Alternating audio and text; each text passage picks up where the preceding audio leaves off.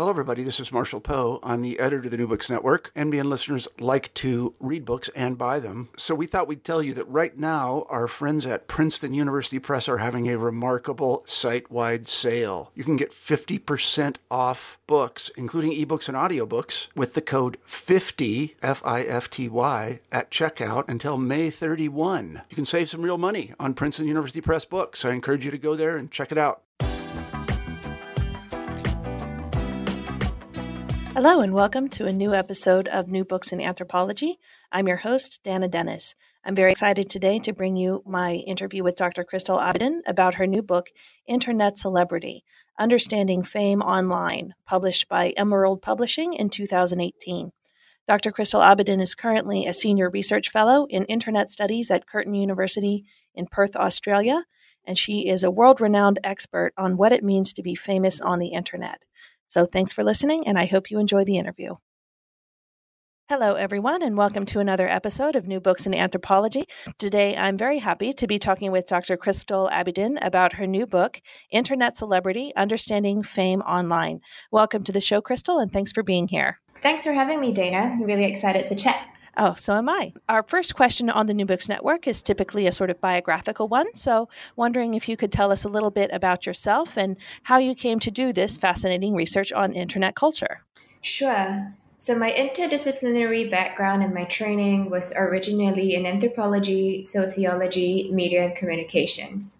Since then, I've worked in a variety of departments, including sociology, Asian studies, even business studies, and I'm right now in the School of Internet Studies, or rather, a department that works on Internet studies.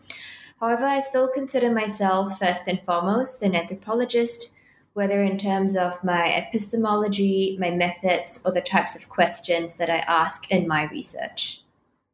Great. And I'm looking forward to talking with you more about some of those methods and epistemologies as we get into the interview. Um, but first, um, a sort of ground clearing question um, What is internet celebrity, and how would you say that it's different from what we might call traditional celebrity? Right. So, most of the time, people tend to ask me this question from the other angle. They would give me examples of, say, social media influencers, and then ask me how internet celebrities are different. So I'm very pleased that we're now focused on the internety aspect of the internet celebrity. So traditionally, when we think of celebrity in the mainstream traditional entertainment industries, we are picturing people like actors, singers, um, people in theater, or musicians.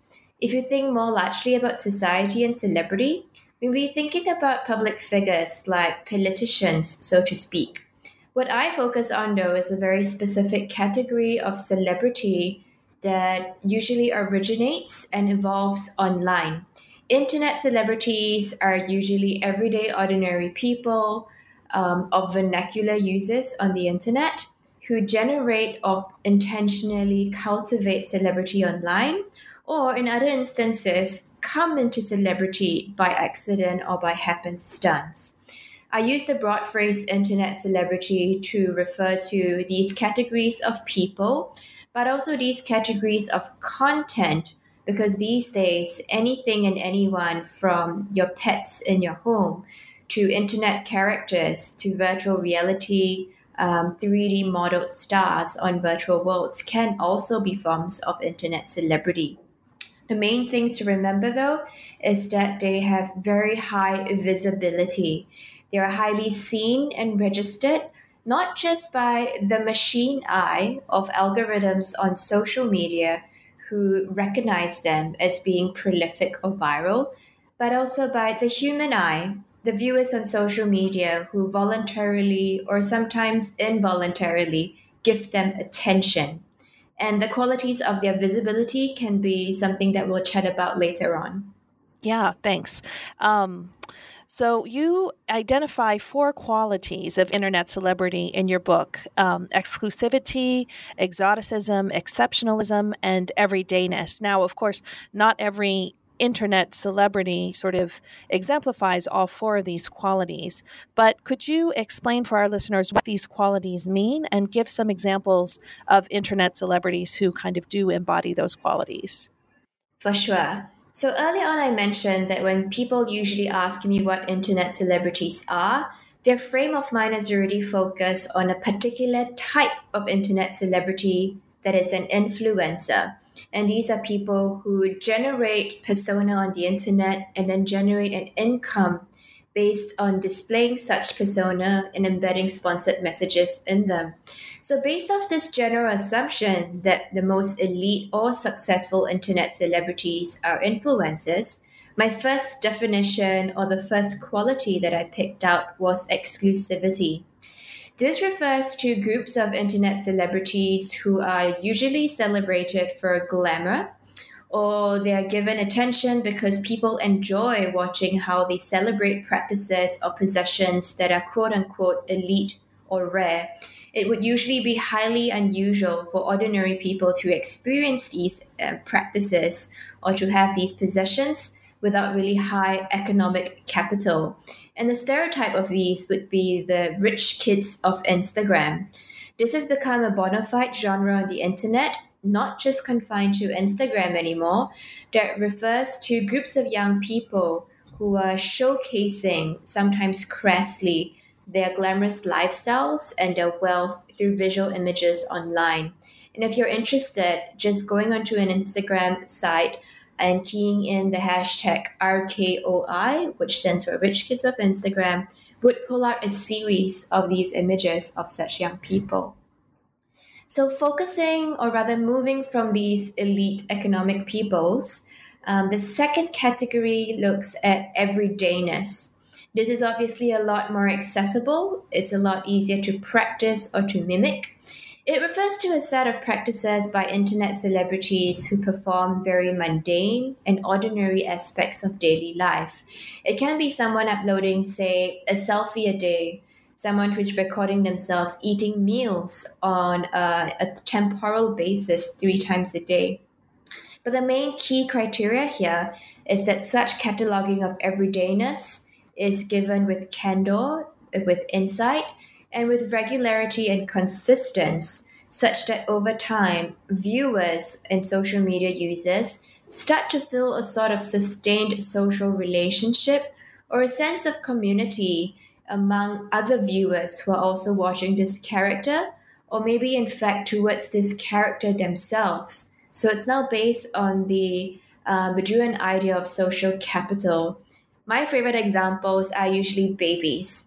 Now, if you really, really think about it, babies are perhaps the most malleable of all um, humans.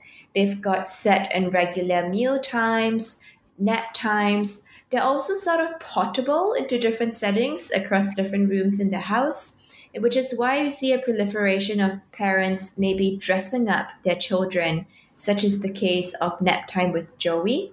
She's a baby who cosplays once a day during nap time in different costumes, or um, a Chinese internet famous baby known as Xiao Man, who is very well known for having videos of her daily meals at lunchtime being uploaded online.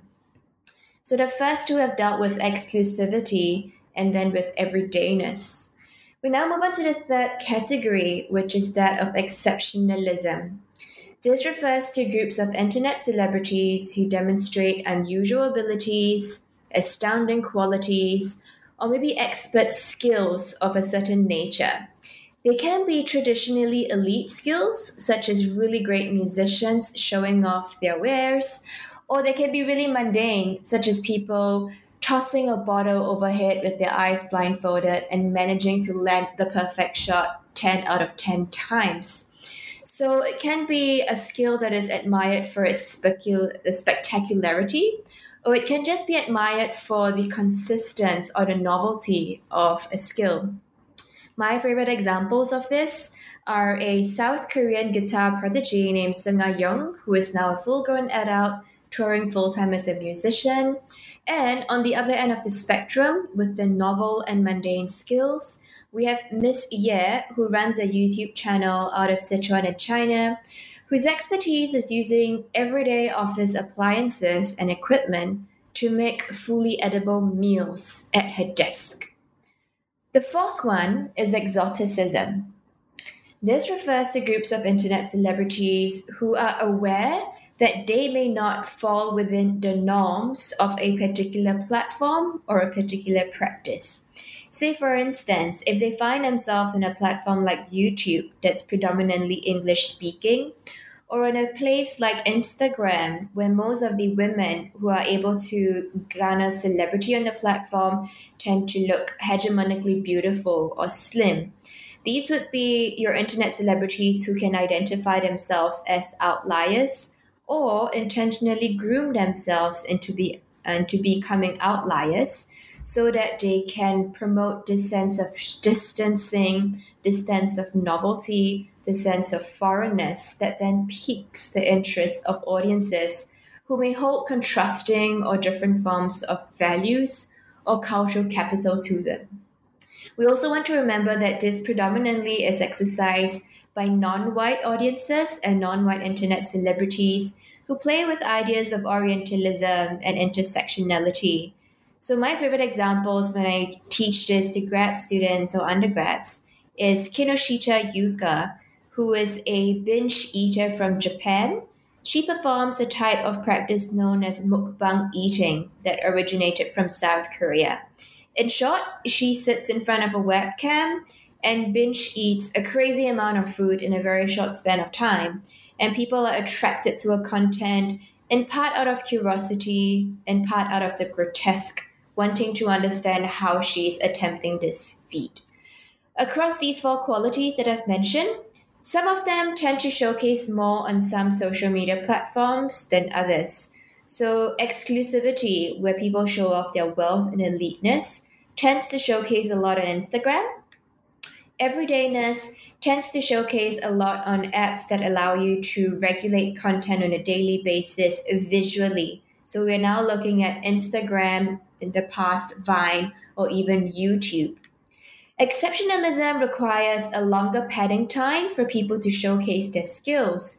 And YouTube is one of the last bastions of the internet where we voluntarily de- give up a longer pro- uh, a longer attention span, say to sit through a video that's more than 10 seconds long, more than two minutes long.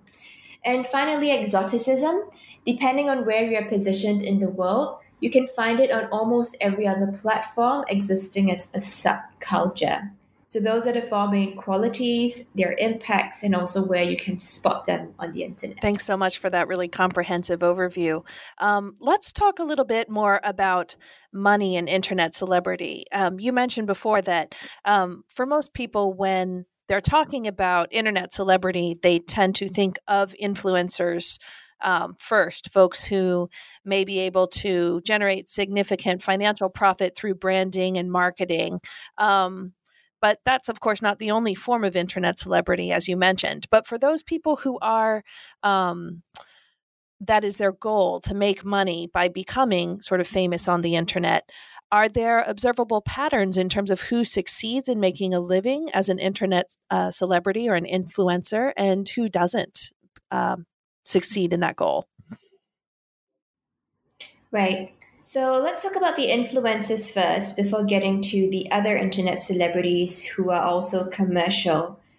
Earlier on, I gave the definition that internet celebrities are mostly known for having high visibility, a combination of machine eye and the human eye. Now, there are different factors contributing to this high visibility. Internet celebrities can be famous online for fame or infamy. So it could be positive or negative. It could be celebratory or out of shame. They may be well known because they have a talent, a skill, or otherwise. It can be sustained or it can be transient, just overnight, and that's it. It could be um, intentional or by happenstance. It can also be monetized or not. Now, all of these tend to exist in um, moral categories of dichotomies of either ors. Influencers tend to system- systematically adopt one of these two dichotomies. So you would generally see them pursuing fame rather than infamy, positive attention rather than negative or shame, talent and skill rather than some of the haphazard demonstration, they would usually aim to have a sustained fame, not transient. They would intentionally pursue fame and not have it by happenstance And ultimately, they would aim to have this whole performance monetized.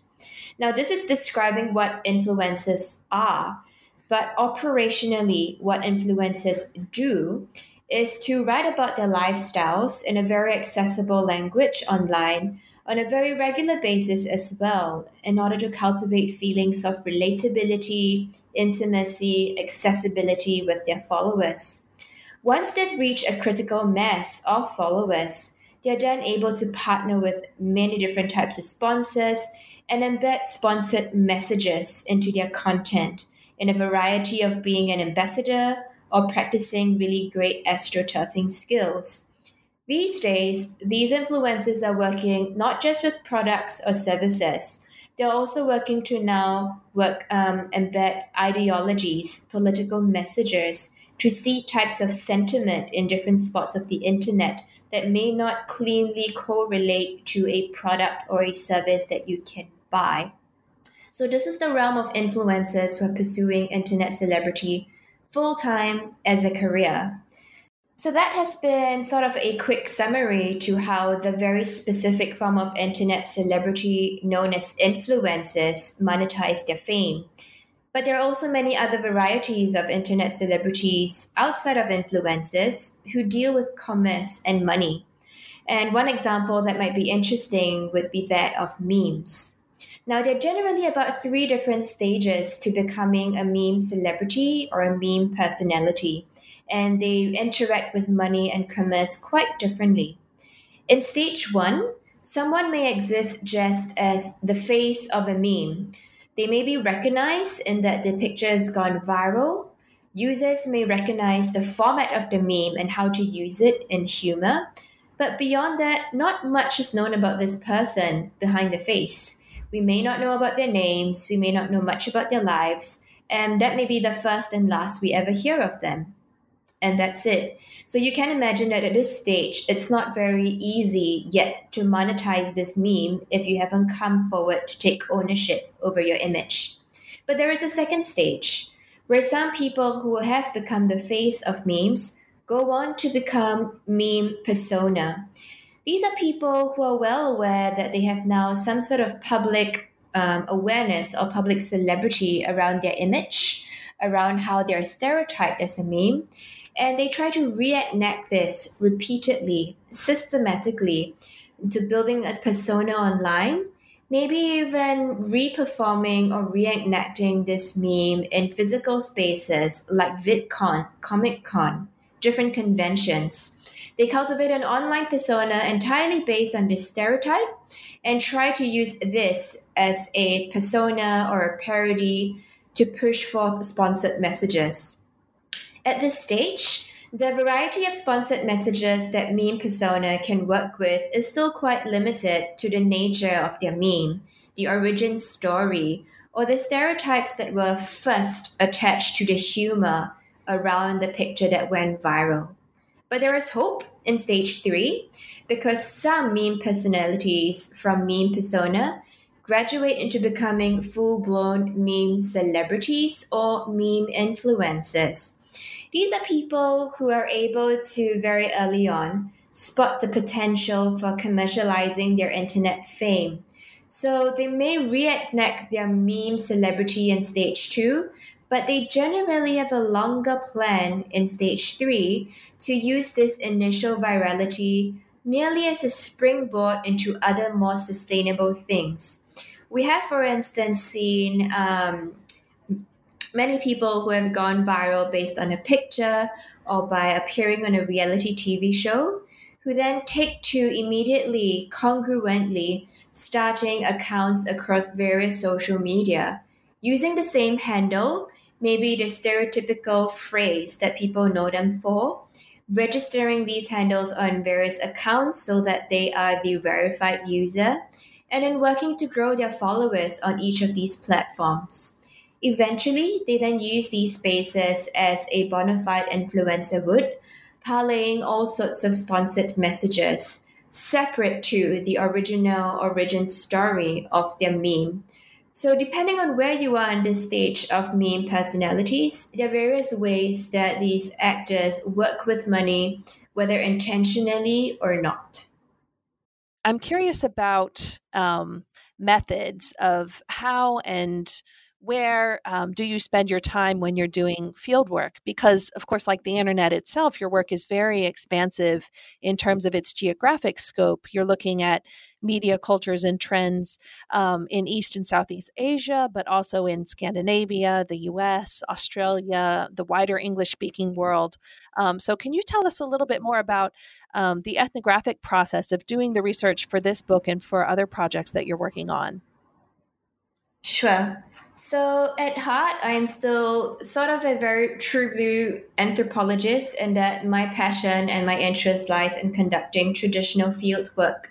What this means is that for the bulk of my cornerstone research, I still do traditional participant observation, spending time with these various actors in the flesh, whether it's in organized settings such as in influencer agencies, in media companies, in PR firms or in less formal settings such as volunteering or working systematically on schedule in a variety of positions with influencers as a secretary for a period of months, as a personal assistant, as someone who maybe um, visits them very periodically, drops into a conversation.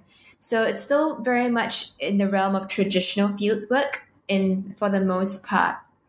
But taking a springboard from this, though, there are many other aspects of internet cultures that are more observable, more accessible, and sometimes only proliferate online. So while I have had um, well, I have had the great privilege of working with influencers and watching how they craft their posts, write their texts, uh, maybe even dress themselves.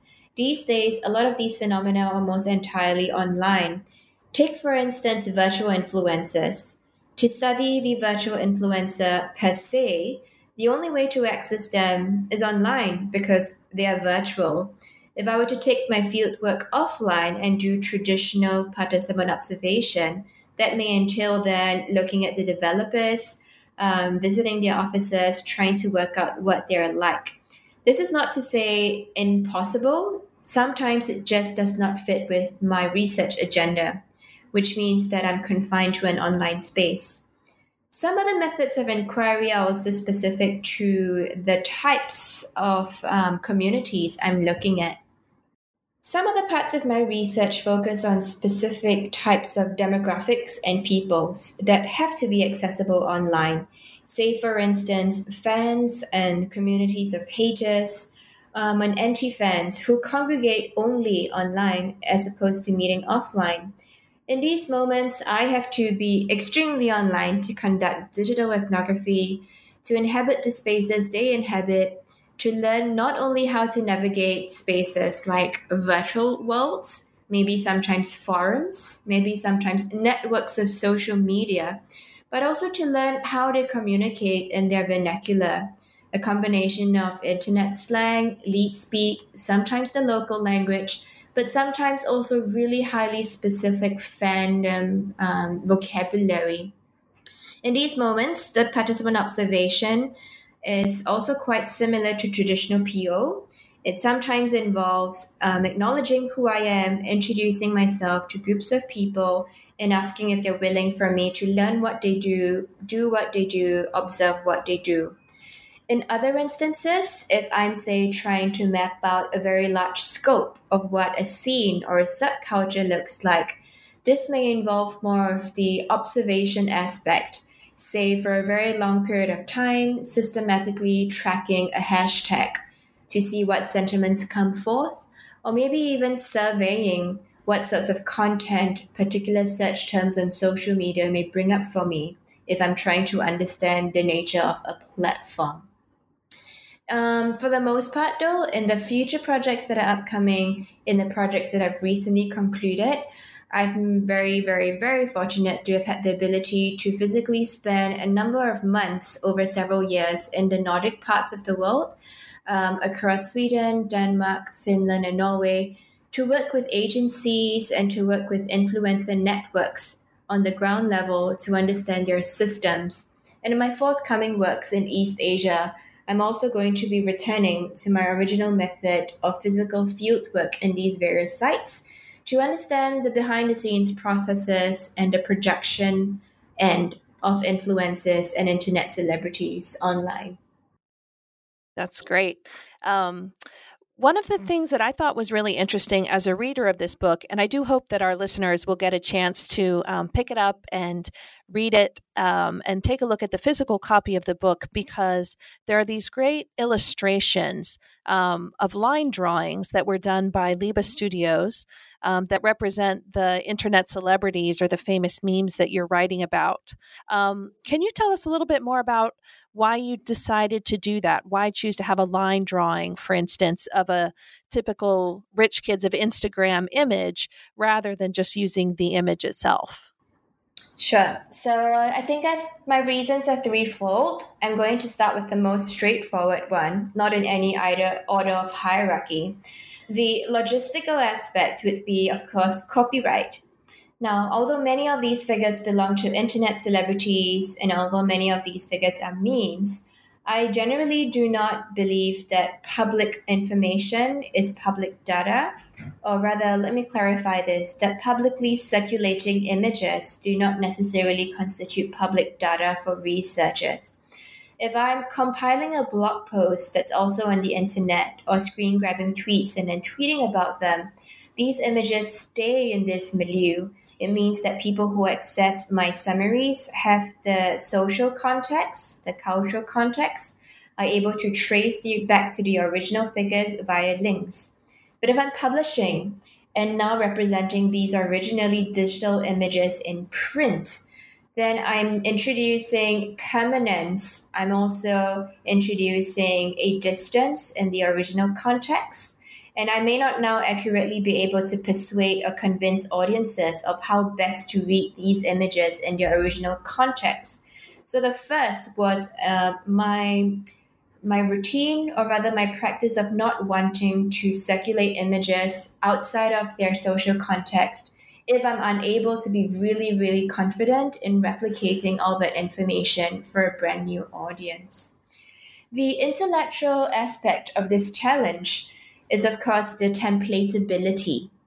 I'm talking about internet celebrities and memes who either by design of the visual image or by the routine of me narrating the account are very familiar to several people across, um, or rather, several demographics across internet users. So, by now introducing one layer of unfamiliarity by introducing an outline sketch as opposed to the original image, it was a fun exercise to see still how many readers would be able to recall in their minds the original meme um, and to identify how closely they remember these stories or the context behind the images because, of course, on the internet, we are now encountering celebrities and memes at a really, really high pace, high turnover, um, and high volumes of content. So I took it as a mini test of our social memories of the internet. The third was um, coming from an ethical concern.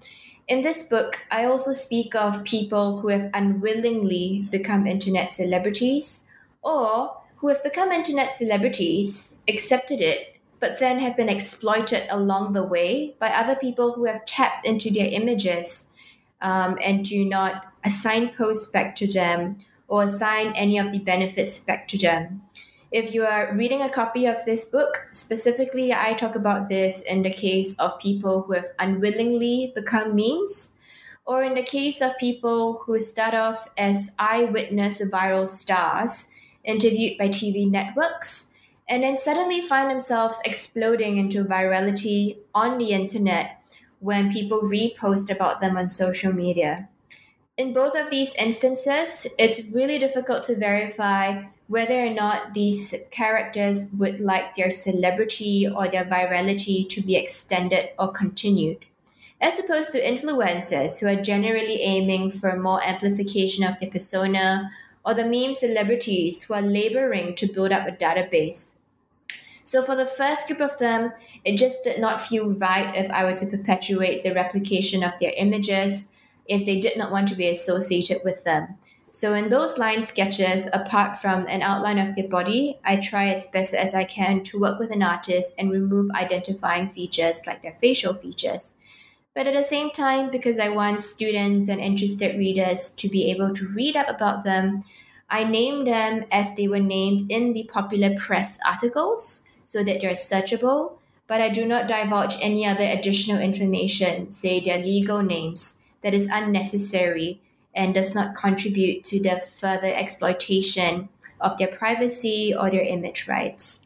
Thanks for sharing these ethical reflections. Um, that was actually something else that I was um, sort of thinking about as I was reading your work um, about how your work um, expands and builds on our sort of traditional anthropological norms about the ethics of privacy. Um, for many of us, we um, we agree to protect anonymity and confidentiality for the people that we're working with.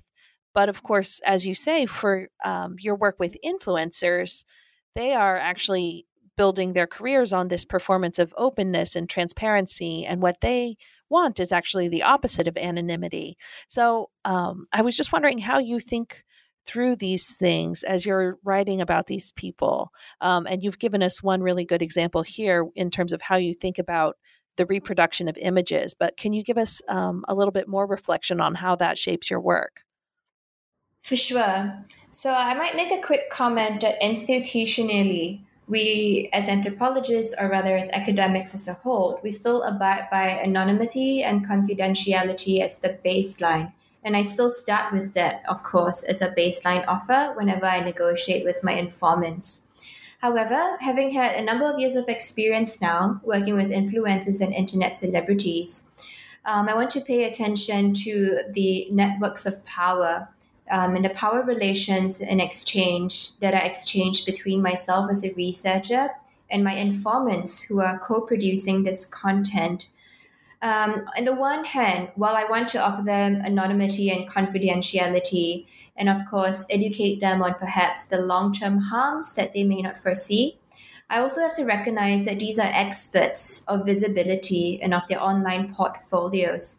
They are doing this for an income, they're doing this as a livelihood, and in some aspects, they may be more informed than me, even about confidentiality with regards to what they put online.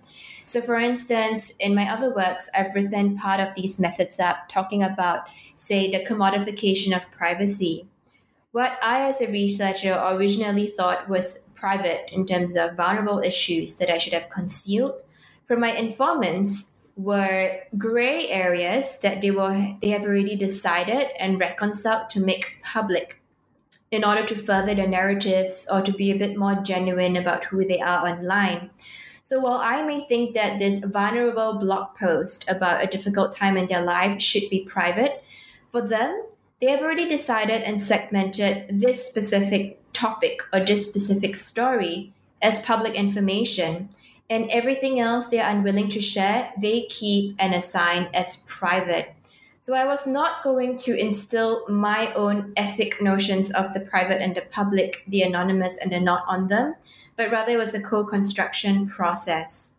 In this process, reflecting on the power relations, I also learned from my informants that it would greatly contribute to their welfare, their status, sometimes even their standing and their income to be named in, in an academic piece of research because it gave them more veracity. It also meant that for the industry as a whole, more attention was being paid to their practices, their logistics, as opposed to having these influencers being talked about passively in the press. Now, if this is especially linked to the level of exposure they get, which translates to their traffic, which translates to their monetary earnings, then it was ethical for me to abide by their requests to name them as much as they like um, or to name them in a convention that they prefer, say by their social media handle that is searchable, as opposed to their birth name, so that they're also able to benefit or rather have some sort of a claim in this process. It just would not feel right if I was growing my career or writing publications with these mostly young women um, and withholding these equal benefits or a sense of reciprocity that they could also have gotten out of these research processes. Um, on the whole, having named them does not influence the type of research that I do. There were some instances where it was a long negotiation process, thinking about how to break up the stories of various influencers so that they can be named for some vignettes and not named for others. Also, thinking through some of the ethical implications of permanence. Say, if an influencer is now starting out young and wanting longevity, reflecting on whether or not an adult version of them would want to have their teenage images still available in print when you can't redact this, maybe in the same way as you can online. So I'm not completely imposing my view, neither am I completely swaying according to their opinion.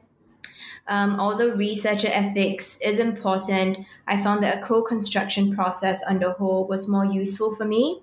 And on the long run, it also ensured that my informants were happy to continue in my longitudinal research. And at the end of the day, as a human or as an anthropologist, I think that was more important to me than being able to publish a superstar piece of research um, without my informant's consent or publishing placing them as anonymous or pseudonymous against their will. So even now, for specific types of research, whenever I reflect back on a data set or, or an interview snippet, I still go back and forth with some informants with whom I have a long term relationship to reconfirm that they're happy to still be anonymous or that they're happy to still be named, so on and so forth. So, is there anything else that you want to highlight about the book that we haven't touched on yet? Well, fresh off the field work I've just completed in the Nordic countries, um, I've been working with several influencer agencies, but also with regula- regulatory networks on what we are now calling the shadow economies of the influencer industry. These may broadly refer to a set of strategies or malpractices that have been proliferate in the industry. Um, some of the more popular examples would be some influencers resorting to buying fake followers, um, purchasing services from click farms who um, use machines to fake uh, register fake likes on specific social media posts um, people who engage with bots in order to give the guise of organic engagement from their followers. Also, influencers who work with um, more gray areas, so not specifically working with illegal means, but with vernacular folklore on what gets their content amplified on a social media platform. So, hashtag spam.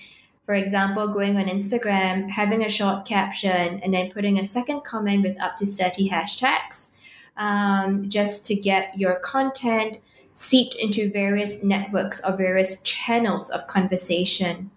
Or Instagram pods, Twitter decks, where groups of influencers come together and manually engage with each other's content in the first few minutes after it has been posted in order for the system to see this or record this as organic um, engagement from users out of their own accord and then signify a higher place in the algorithmic feed for these posts.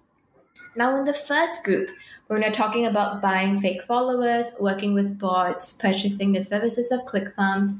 These are clearly now malpractices that have been outlawed.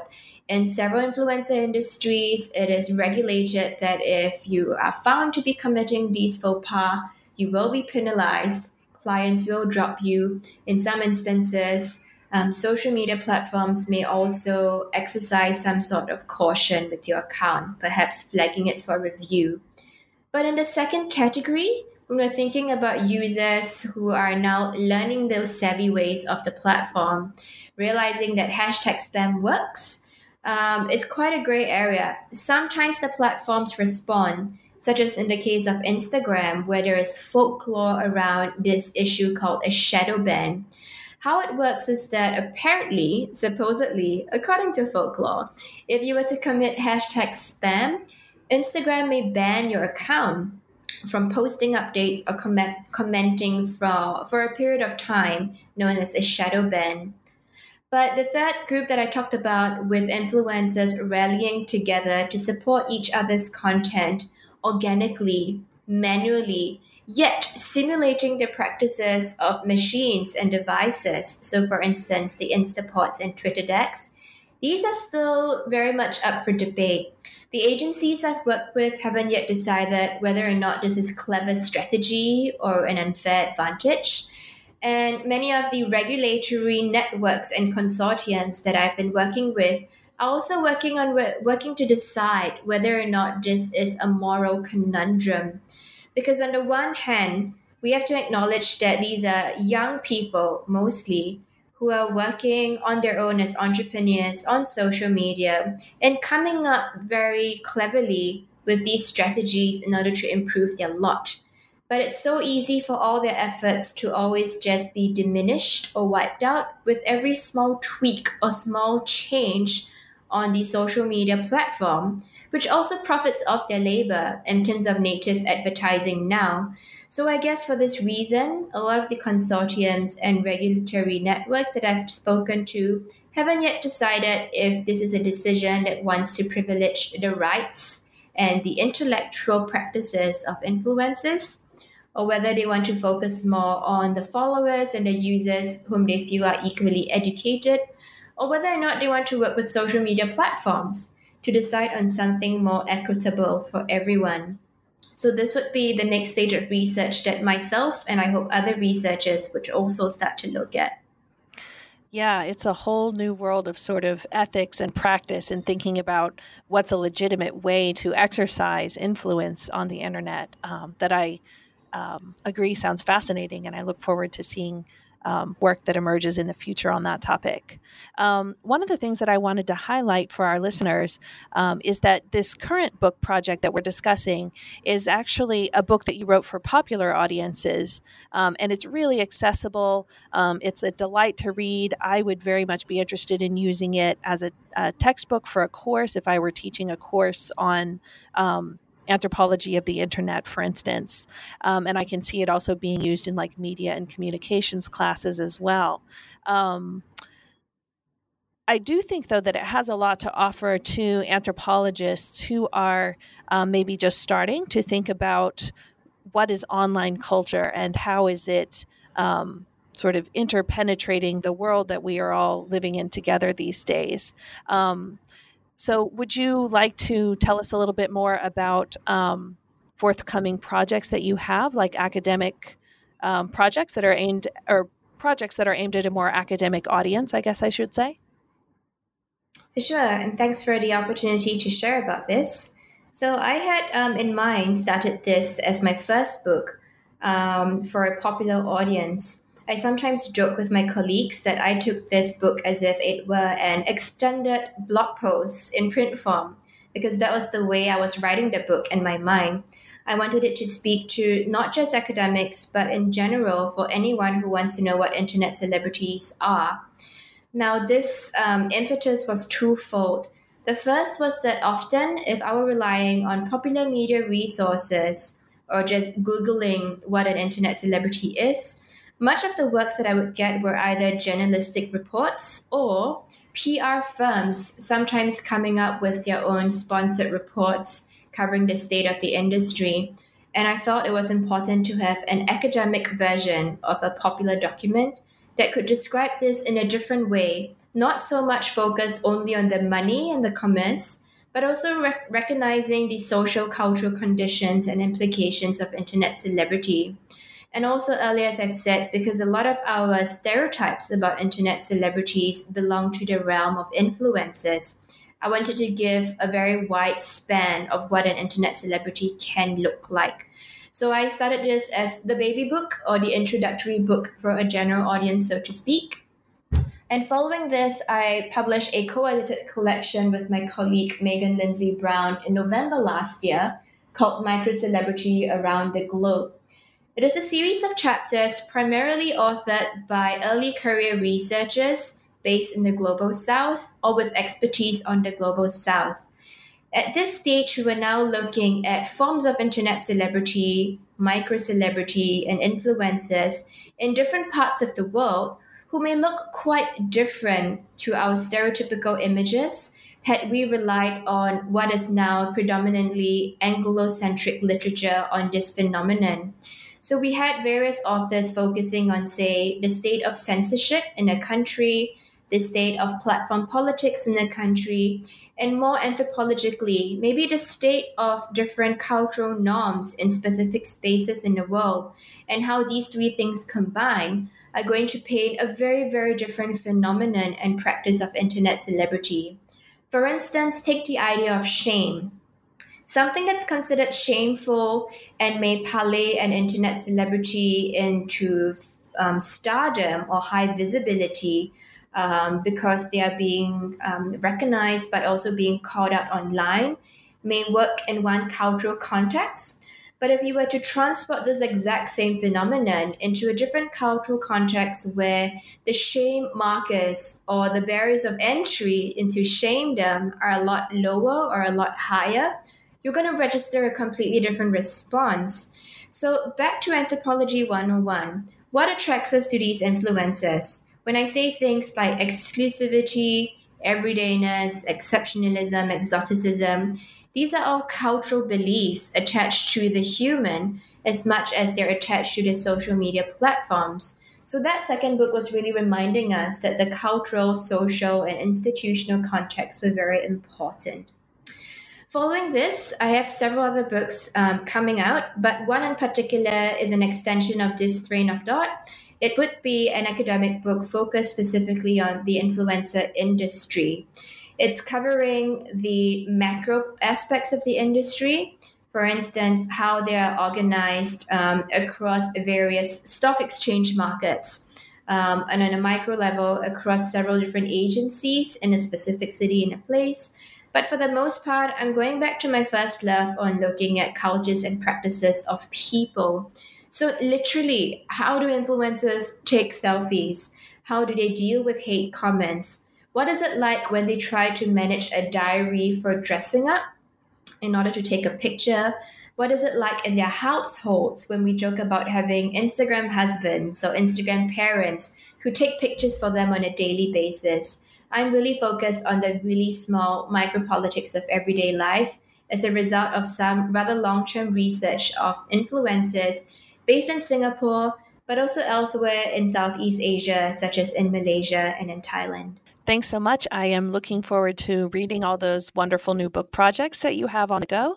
And hopefully, we'll be able to get you back here on the channel to um, do more interviews with us in the future. That would be so lovely. Thank you so much for your interest in this book. I've greatly enjoyed this chat, and I feel really privileged to be considered for this network. So, thank you again for this chance. Of course. Thanks so much for talking with us. That was Dr. Crystal Abidin sharing with us about her new book, Internet Celebrity Understanding Fame Online. I hope you now feel like you have a better understanding of the brave new world of internet fame and celebrity and influence in which we are all living. I know I certainly do. I'm your host, Dana Dennis, and thanks for listening to New Books in Anthropology.